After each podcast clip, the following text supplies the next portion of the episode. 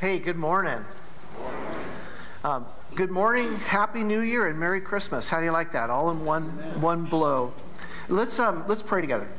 So God, um, I give you thanks for today, and as we're in the midst of um, this time, I pray um, that you would make us aware of your presence. We give you thank you thanks for your goodness, your grace, and your love to us. In Jesus' name we pray. Amen. So it's almost the new year. Have you thought about any resolutions yet?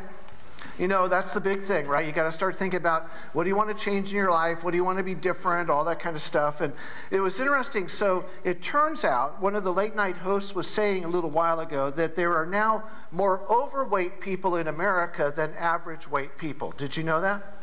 So there are now more overweight people in America than average weight people. And the point of that is that so that means that overweight people are now the average. So if you're thinking about losing weight this year, guess what? You're already there, right? So that's good news.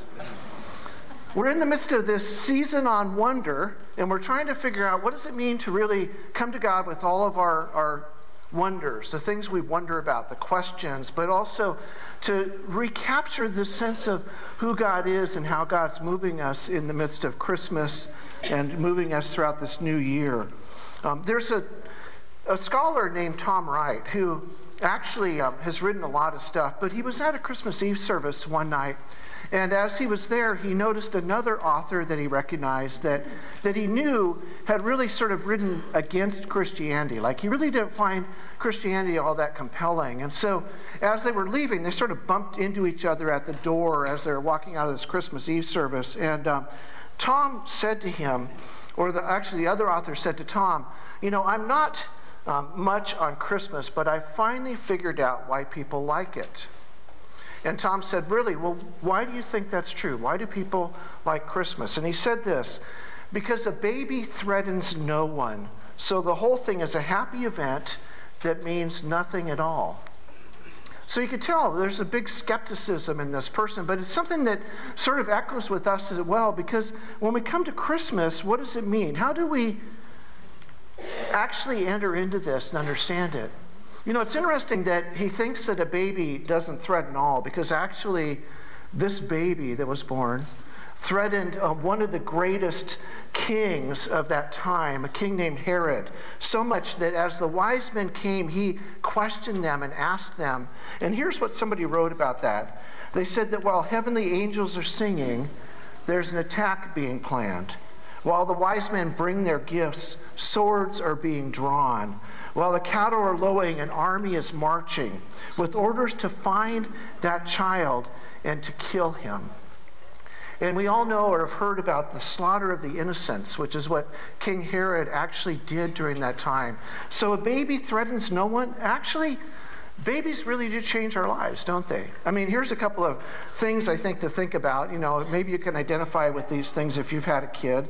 Um, here's a question that a young mother asked. She says, I'm two months pregnant now. When will my baby move?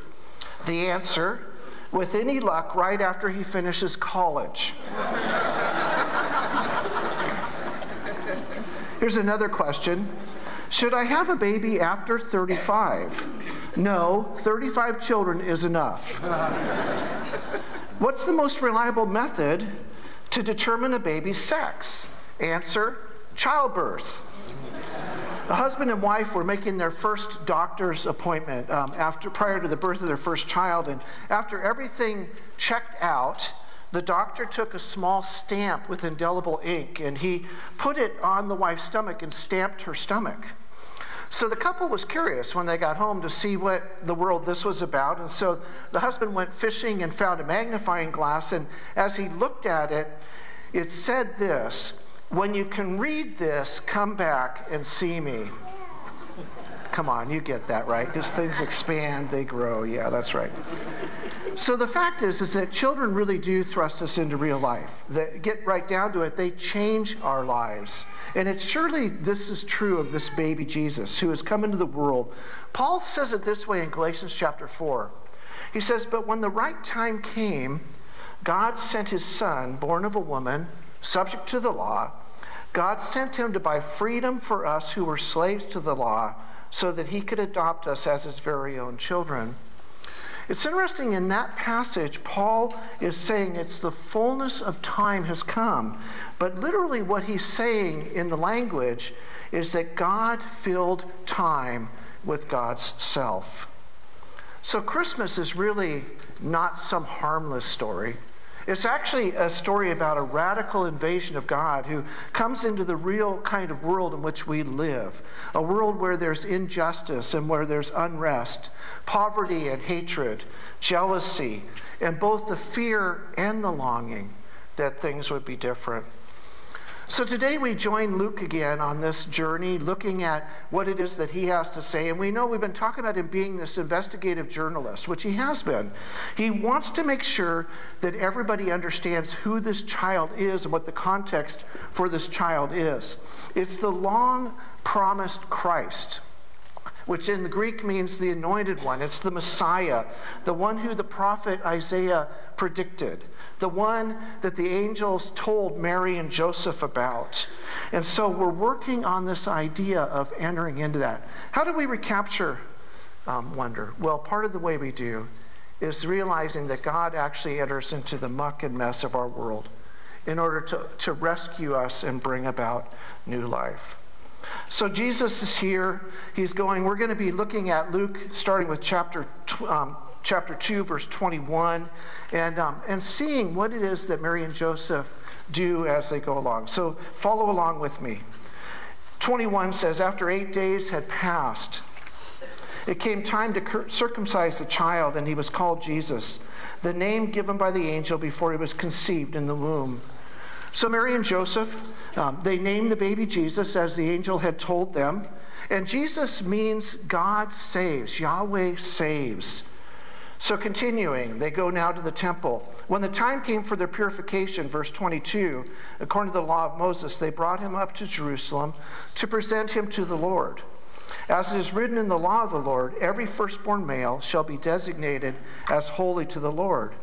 And they offered a sacrifice, according to what is stated in the law of the Lord, a pair of turtle doves or two young pigeons.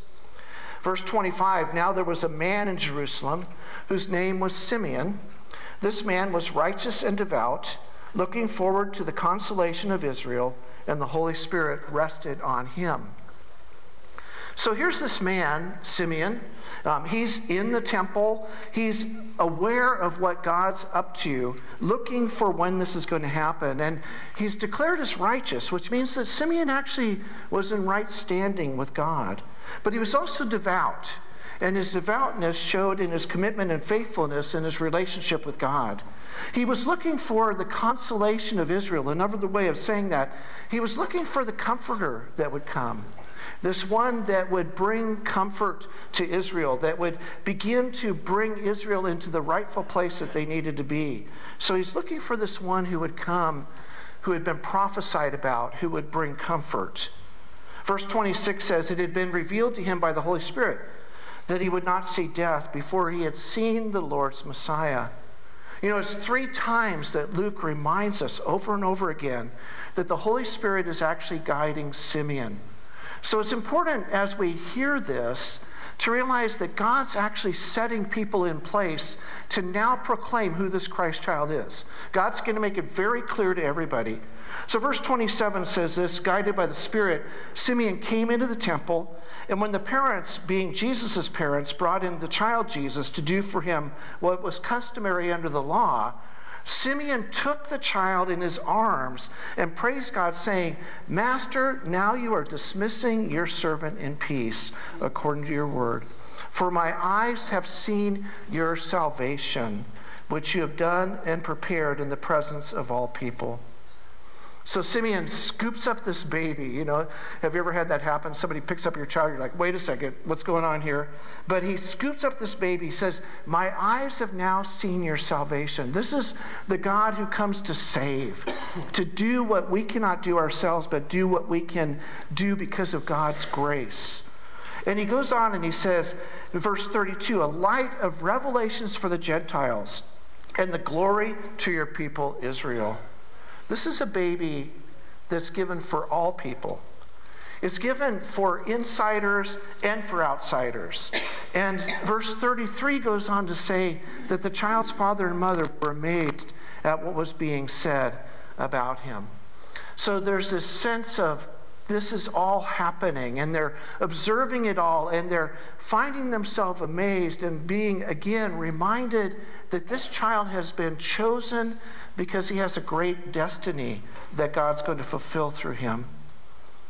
So Simeon blessed them, and then he turned to Mary, and he said this, verse thirty-four, "This child is destined for the falling and rising of many in Israel, and to be a sign that will be opposed, so that the inner thoughts of many will be revealed." And then he said to Mary, "And a sword will pierce your soul too." So this child is going to be sort of a dividing place. This child is going to be a place where people's hearts and motives become made known. And it's visible in the midst of the child's birth. Simeon clearly says, this is the Messiah we've been waiting for. This is the one that we've been hoping would come. And so he, again, lifts up this child and says, come and look, come and see, come and believe, because this is the child that has been promised to us. Going on in Luke two, verse thirty-six, it says, there was also a prophet, Anna, the daughter of Phanuel, of the tribe of Asher. She was of a great age, having lived with her husband seven years after her marriage. Then as a widow to the age of eighty-four, she never left the temple but worshipped there with fasting and prayer night and day. At that moment she came and began to praise God and to speak about the child to all who were looking for the redemption of Israel. So Anna joins in this prophet to talk about, yes, this is the child that we've been waiting for. This prophecy reminds the people that this promised redemption that God has is now here. This child is here, and he's going to change up everything in the way that the world operates and in the way that people know God. And Luke's very careful. So part of Luke's task here is to actually talk about how the temple becomes a focal point for all the people of Israel. So he's very careful to talk about how it's at the temple and around it that the major festivals and religious festivals all occur. For Luke, the temple is the community of faith that gathers and celebrates um, who they are and how God works. They have this sense of their identity being founded in this God of Israel. The temple is also a place where children are offered and incorporated as part of the family of God. It's a place where old men and old women gather to remember the past, but also to long for the future. It's a place where the offerings are, are brought and people submit themselves to God, where prayers are offered and songs are sung. And this temple worship actually practices and it shapes this sense and growing sense of who Jesus is, what his identity is, and how it is that God has called him. So all of this is really important for us to get, because it reminds us that Jesus didn't just sort of come in the midst of this vacuum, but Jesus came in as the true Israel who was going to now lead people out of bondage and into freedom. So we're going to skip ahead a little bit here. And the reason I say that is because we're fast-forwarding, because the next part of this passage actually talks about Jesus now as a twelve-year-old. So he goes from being eight days old, being presented in the t- into the temple, to now being a um, middle school kid, which is really great. And so here he is now. He's this twelve-year-old who's beginning now to wander off doing his own thing. And Luke is really um, is really um, unique in the Gospels, because it's the only Gospel that actually talks about Jesus' life between his birth and his public ministry that probably happened somewhere around thirty years old. So it happens to be Passover. Jesus' parents are getting ready to go on that trip together. It's a trip that they make every year together, the scripture says. Every male Jew over thirteen years old that lived within a twenty-mile radius of Jerusalem was required to attend Passover in Jerusalem. But it's interesting because the men, or excuse me, the women and the children were not obligated to go to this at all. So this text actually makes it very clear that this pilgrimage um, to Jerusalem is attended by the whole family. Um, the women and the children were not obligated to go, but there's an obvious demonstration of their faithfulness to God. So Luke's very careful in making sure to really show us all these rites of passage that were associated with Jesus' birth. And he takes care to point out that from the very start, Jesus went through all the rituals, the customs, the religious laws of the people of Israel that took place at the temple. It was during the thirteenth year, then, that a child was often considered an adult, but a male became a full member of the community at age thirty. And it's also clear that Mary and Joseph are very aware and wanting to see Jesus have a firm foundation for his own spiritual growth. They want him to understand and see his story in the ancient story of Israel, a story about God walking in covenant relationship with people. Um, there, there would be a relationship. They would know that God was their God, and God would know that they were God's people. So picking up now at verse forty-one, let's listen again to um, what happens next. So now every year his parents went to Jerusalem for the festival of the Passover. And when he was twelve years old, they went up as usual for the festival. When the festival was ended and they started to return, the boy Jesus stayed in Jerusalem, behind in Jerusalem, but his parents didn't know it. Assuming that he was in the group of travelers, they went a day's journey. Then they started to look for him among their relatives and friends. When they didn't find him, they returned to Jerusalem to search for him. After three days, they found him in the temple, sitting among the teachers, listening to them and asking them questions. All who heard him were amazed at his understanding and his answers. When his parents saw him, they were astonished. And his mother said to him, "Child, why have you treated us like this? Look, your father and I have been searching for you in great anxiety." He said to them, "Why were you searching for me? Did you not know that I must be in my Father's house?" But they didn't understand what he said to them. Then he went down with them and came to Nazareth, Nazareth, and was obedient to them.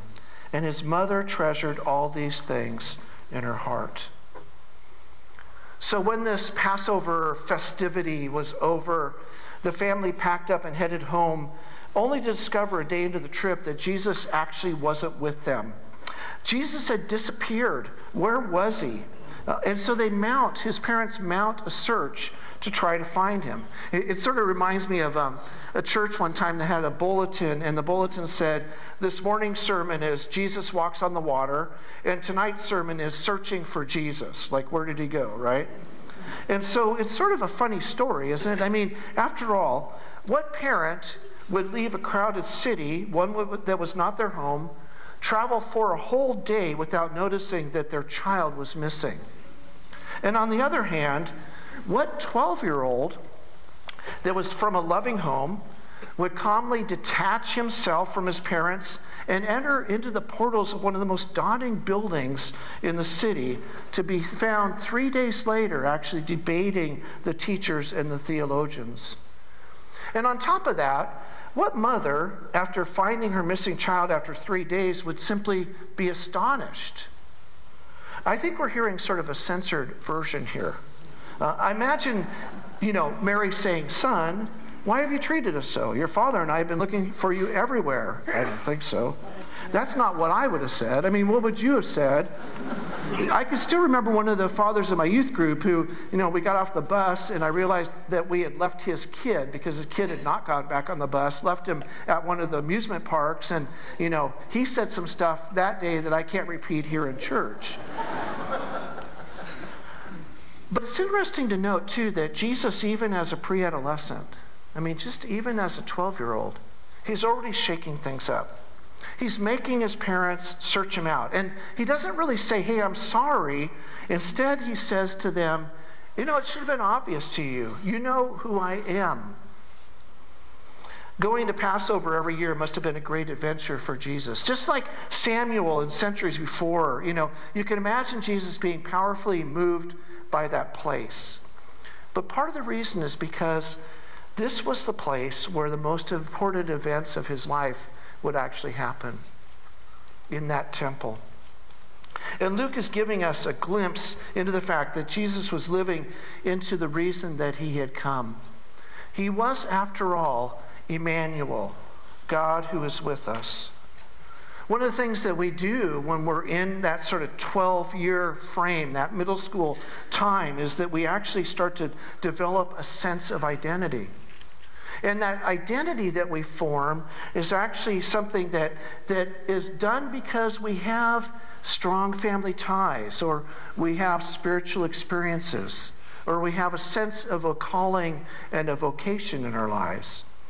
And Jesus found his identity by affirming his relationship with God. So Mary, you know, in her frustration, she says, "Son, why have you treated us like this? Don't you know your father and I have been anxiously searching for you?" And Jesus responds, "Why are you searching for me? Didn't you know I had to be in my Father's house?" But they didn't understand what it was that he was saying. There's an interplay here in the Greek between these two uses of father. Mary really is referring to a term that's a family term.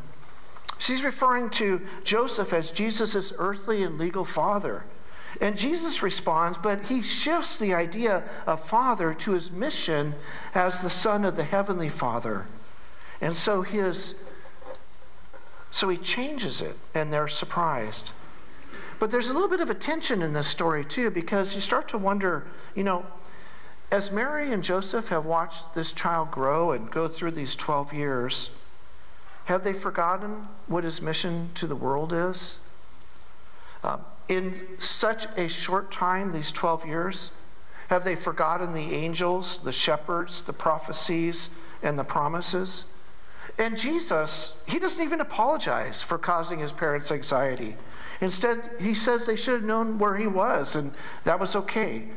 Do you ever wonder if Jesus ever got put on restriction? Or maybe had his allowance cut for some reason? But there's a truth that I want us to see here that I think is even beyond that. And that is that finding Jesus is always a surprise, because he always changes us and challenges us and helps us to understand who God is. Can you remember when you first believed? And maybe you haven't yet, and it's something that you should think about. There's a great Quaker sharing question that says this, um, when did God become more than a word to you? I like that question because it's sort of disarming. When did you come to know God? How have you grown in your relationship with God? I can identify with some of what was happening with Jesus, because even as a teenager, I realized one day that I didn't really have any true friends. I, I had people I hung around with, but all of that was actually a lot more transactional than it was relational. And yet, in the midst of that, this sense of wanting to know and be known was actually something that opened my life up to God's love. I can remember being a senior in high school, and I ended up in a class with a guy named Grant, and I had known Grant for years. In fact, both of us as freshmen had actually gotten into a lot of trouble together. Um, but all of a sudden now in this class as seniors, Grant was different. He told me that he had invited Jesus into his life and that God was now changing him and helping him to, uh, to change from the inside out. So for the next nine months in this class, I just sort of asked Grant every question that I had about God. And after that nine months, one day I told him that I wanted desperately what he had found. I wanted to know this Jesus in the way that he knew this Jesus. I can remember praying the first time and inviting Jesus into my life. And it's been an ongoing process since then, because I'm still on that learning curve now for the last forty years of growing to understand who God is more and more in my life. And I'm sure that's true of you as well. C S Lewis in Mere Christianity gave an illustration. He sort of said it this way. He said, imagine yourself as a living house, and God comes to rebuild that house. At first, perhaps you can understand what he's doing. He's getting the drains right and stopping the leaks in the roof and so on, sort of like Megan's story today. You knew that those jobs needed doing, and so you're not that surprised. But after a while, God starts knocking the house around in a way that hurts and doesn't seem to make any sense to you. What on earth is God up to? Well, the explanation is that God's building quite a different house from the one that you thought of, throwing out a new wing here, putting on an extra floor there, running up towers, making courtyards. You thought you were going to be turned into a decent kind of little cottage, Lewis writes. But he's building a palace because he intends to come and live in it himself. Mm-hmm. Jesus will challenge and change every preconceived idea that we have about God. It's easy for us to fall into the trap of thinking we've got God all figured out, and but it's harder for us to actually allow God to be the true God of the Scriptures. Jesus entered into a world full of real pain, serious dysfunction, brokenness, and oppression. But along with that, he brings the power and the freedom to know God and to be set free. The message of Christmas is that rescue is on the way. Jesus is bringing deliverance for all people, even when things seem hopeless. So Luke reminds us that Jesus is even more elusive than we had imagined, that finding him always surprises us, changes us from the inside out. Kathleen Norris, in her book Amazing Grace, said that when she began to attend church services as an adult, she realized that a lot of well-meaning adults seem intent on putting, this is her quote, the vastness of God into small boxes. Don't fall victim to that. Allow God to break open the boxes, because God will do that. And Mary, you know, Mary's a good example of someone who doesn't fall into that trap. She's responsive to the mystery that's all around her. Her lack of understanding is not permanent. And Mary's unique because she is the only adult, I mean, listen to this, she's the only adult from the birth stories that will be carried over to the life of Jesus and into the life of the church. She doesn't stop here. Joseph disappears, but Mary doesn't stop. She's at the foot of the cross when Jesus dies for the sins of the world. And the reason for that was because Mary was able to let God adjust her views on the journey. And that's something that we need to learn as well. Luke two fifty-one says this, and here's the answer to the um, to the uh, having his allowance cut. Nah, he didn't. It says he went down to Nazareth with them, and he was obedient to them. But his mother treasured all these things in her heart. You know, wonder means living into the mystery of following God and inviting God to be first in our lives. Jesus' parents introduced him to Israel's practices that all helped him to develop his identity, understand his call in the world. Passover was not only a time of remembering, but actually Jesus beginning to see himself in his role in that story as one who would eventually bring deliverance to all people. He will be the Passover Lamb of God. The God who delivers was walking the same roads, the dirt roads, as everybody else. He understands his life in the greater story of God's care and love for the world. So here's a challenge for this next year, twenty twenty. Have you ever considered prioritizing your own spiritual growth in this new year? Luke two fifty-two says that Jesus increased in wisdom and in years and in divine and human favor. How are you creating space in your life to get to know God better? If we want to become more like Christ, then one of the things we need to learn to do is to grow in the four ways that Jesus grew. He grew in wisdom. He grew in his years, which means that he grew in stature. He grew in favor with God, favor with people. He grew in wisdom. Um, he actually developed and allowed his mind to be developed. He had a clear understanding of who he was and who God is and how God was with him. So maybe one of the things to ask yourself in this next year is, what would you like to learn this next year? What would help you to grow closer to God by learning that? You know, we've got some great classes coming up at Cal. They resume on January eighth. Um, we're trying to offer financial peace. We've got the gospel-centered parent coming up. Um, there's also a class on testimonies where you get a chance to, to hear um, how people have lived into the reality of who God is. God gave each of us a mind. It's a gift. It's a kind of muscle. You know, the more that you use a muscle, the stronger it gets. But if you ignore it, it gets weaker. So, so how can we actually learn something new this year? Jesus also grew in his years. He grew in stature. And stature is the quality or status gained by growth and development. So Jesus grew in a way that people respected him and understood him and wanted to be with him. So maybe this next year you need to develop a kind of physical goal.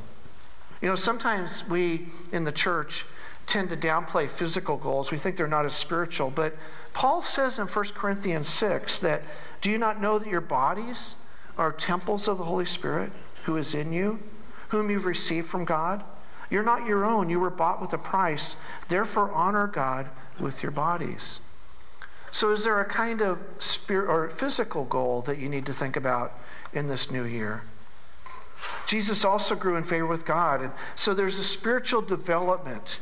Um, what spiritual goals do you have in this new year?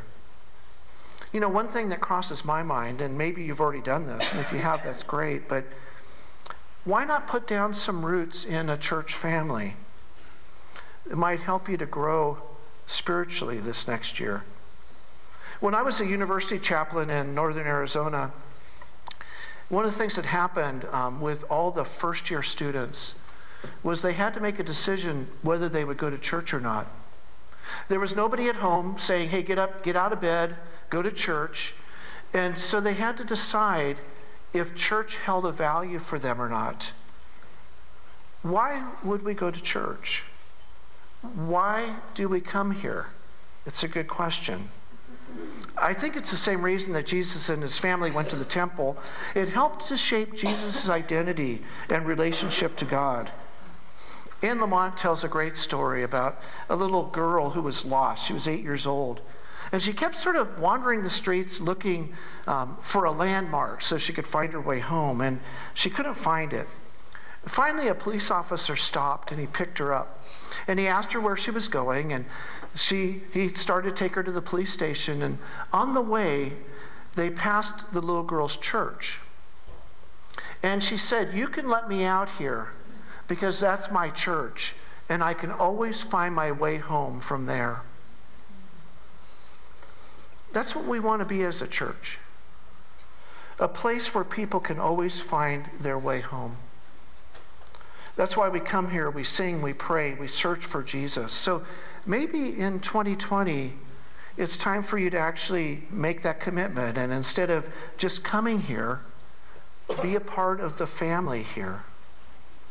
And then finally, Jesus grew in favor with people. And that's a kind of relational development. Um, How will you deepen your relationships? Which means with people here in the church as well as people outside the church. You know, maybe one of the ways is to actually team up and start serving somehow. Join a team that serves together. You know, Kids Zone has great servers, and there's a, a community of servers that gather together to do things together. Family Promise is coming up, and they're looking for, um, they need help. And that might be one place that you could begin to serve.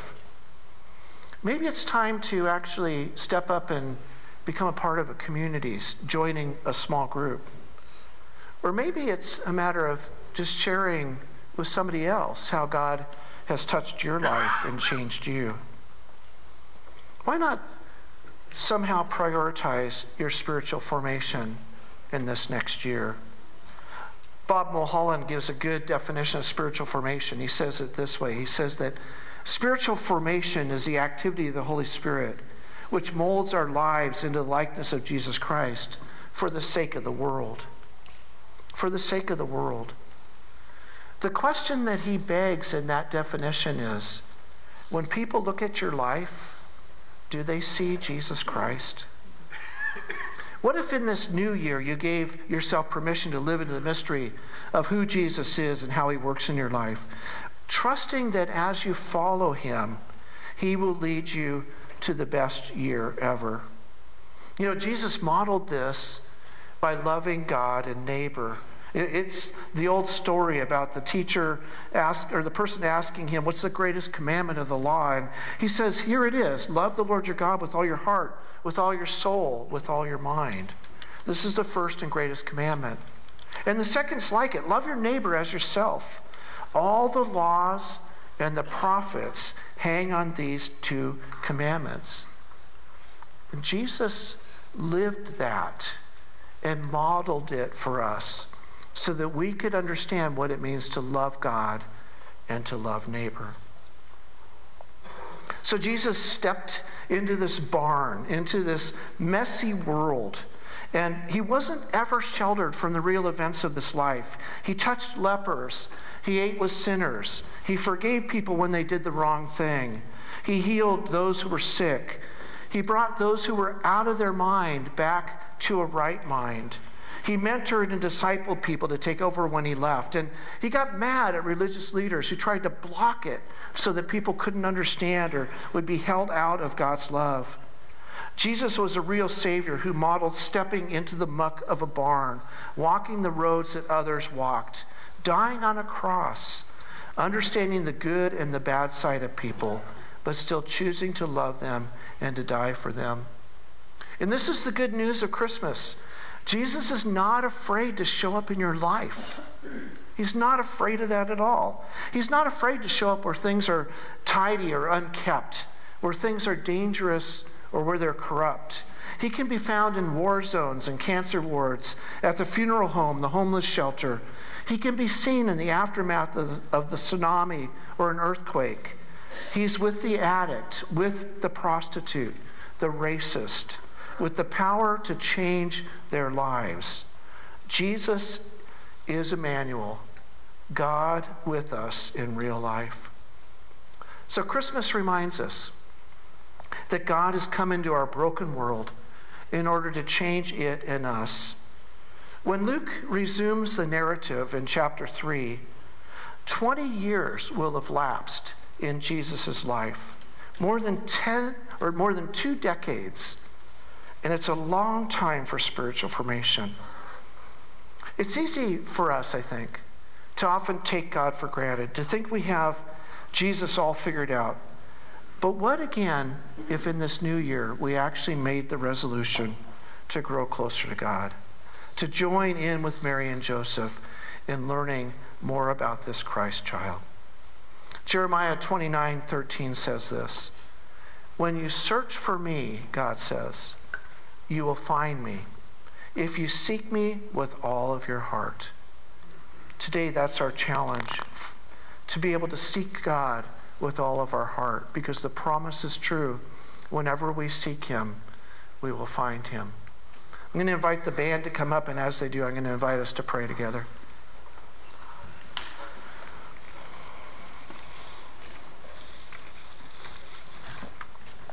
So God, we have a whole near, new year ahead of us, and um, but we also know that you already know what awaits us. There's nothing that surprises you. And so we ask that you would fill our lives with your presence. Emmanuel, you who are God with us, uh, be with us. Give us your peace. Give us your love. Give us everything that we need as we face this new year to realize that you're with us, walking with us and guiding us. We give you praise and we give you thanks, and we're thankful for your presence in our lives. In Christ's name we pray. Amen.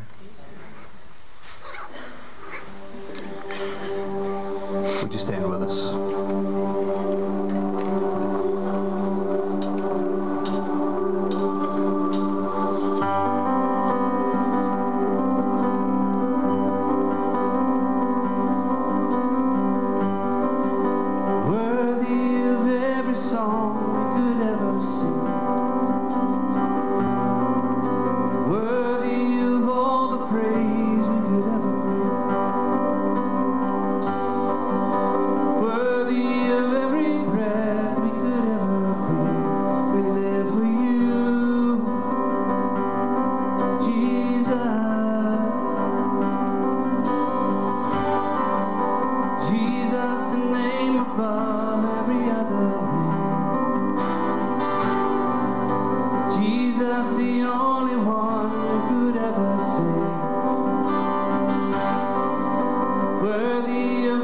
With your heart.